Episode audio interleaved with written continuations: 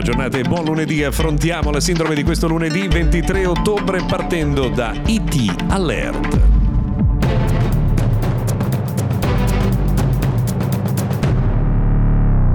Buona settimana dunque dal notiziario tech quotidiano Mr. Gadget Daily. Io sono Luca Viscardi. Noi ovviamente non abbiamo la presunzione di raccontarvi tutte le notizie dal mondo della tecnologia, ma sicuramente quelle più principali, quelle più eh, accattivanti. E oggi partiamo, perché è tema sicuramente rilevante, da un allarme che è stato lanciato sul servizio IT Alert. Sapete di cosa parlo? Cioè dei messaggi che arrivano sugli smartphone per avvisare di situazioni critiche che riguardano il meteo o magari dei pericoli che possono essere imminenti intorno a noi. Bene, qualcuno sta già utilizzando IT Alert per mandare dei messaggi che sono dei veri e propri scam, tentativi di fru- truffa.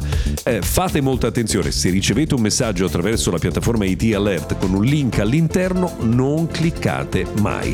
Le autorità infatti fanno sapere che i messaggi che verranno distribuiti non avranno delle call to action all'interno, saranno solo messaggi informativi, quindi se qualcuno vi chiede di cliccare su un link vuol dire che sta cercando di rubarvi dei dati. Purtroppo per ogni applicazione buona della tecnologia sappiamo che c'è sempre anche insomma, l'interpretazione fraudolenta. A proposito di dati a rischio, attenzione a Temu, che è un'applicazione di e-commerce scaricata tantissimo, fino a qualche giorno fa era più scaricata su iOS e su Android, ma che pare avere un po' di problematiche. Intanto alcuni ricercatori nei giorni scorsi ci hanno fatto sapere che Temu raccoglie una quantità di dati al di là eh, delle necessità che ha per svolgere il suo ruolo di vendita online, ma non solo perché sono eh, diciamo proliferate le segnalazioni di persone che dicono che la loro carta di credito è stata clonata dopo aver fatto un acquisto su Temu. Quindi raccomandando la massima prudenza nell'uso di questa app fino a che non si toglie questa cortina fumogena insomma, sull'uso eh, dei dati. La raccomandazione è quella di usare solo carte di credito ricaricabili o addirittura i numeri usa e getta che molti istituti bancari forniscono per gli acquisti online. Insomma, meglio essere prudenti con eh, questa piattaforma anche se i prezzi sembrano effettivamente molto accattivanti.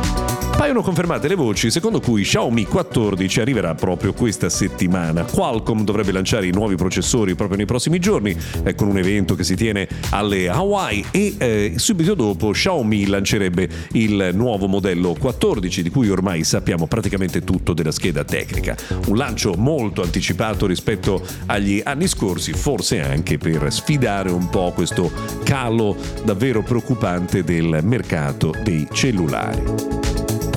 Apple invece sarebbe al lavoro per una nuova generazione di HomePod con un piccolo display all'interno che sarebbe utile per mostrare alcune informazioni. Lo vedremo nel 2024, così secondo gli esperti succederà anche per gli iPad. I nuovi iPad infatti saranno lanciati solo a marzo 2024. Pare invece che entro la fine di questo mese, quindi insomma nel giro di eh, pochi giorni, avremo la possibilità di conoscere nuovi computer Mac che dovrebbero dovrebbero essere lanciati addirittura entro la fine di questo mese. Siamo curiosi di vedere se questo succederà oppure no. Altra notizia che riguarda il mondo di Apple, pare che eh, la scelta di abbassare i prezzi nonostante il costo di produzione più alta per i nuovi iPhone sia stata deliberata e che la differenza, cioè il maggior impatto di costo, verrà poi applicato al prossimo iPhone 16.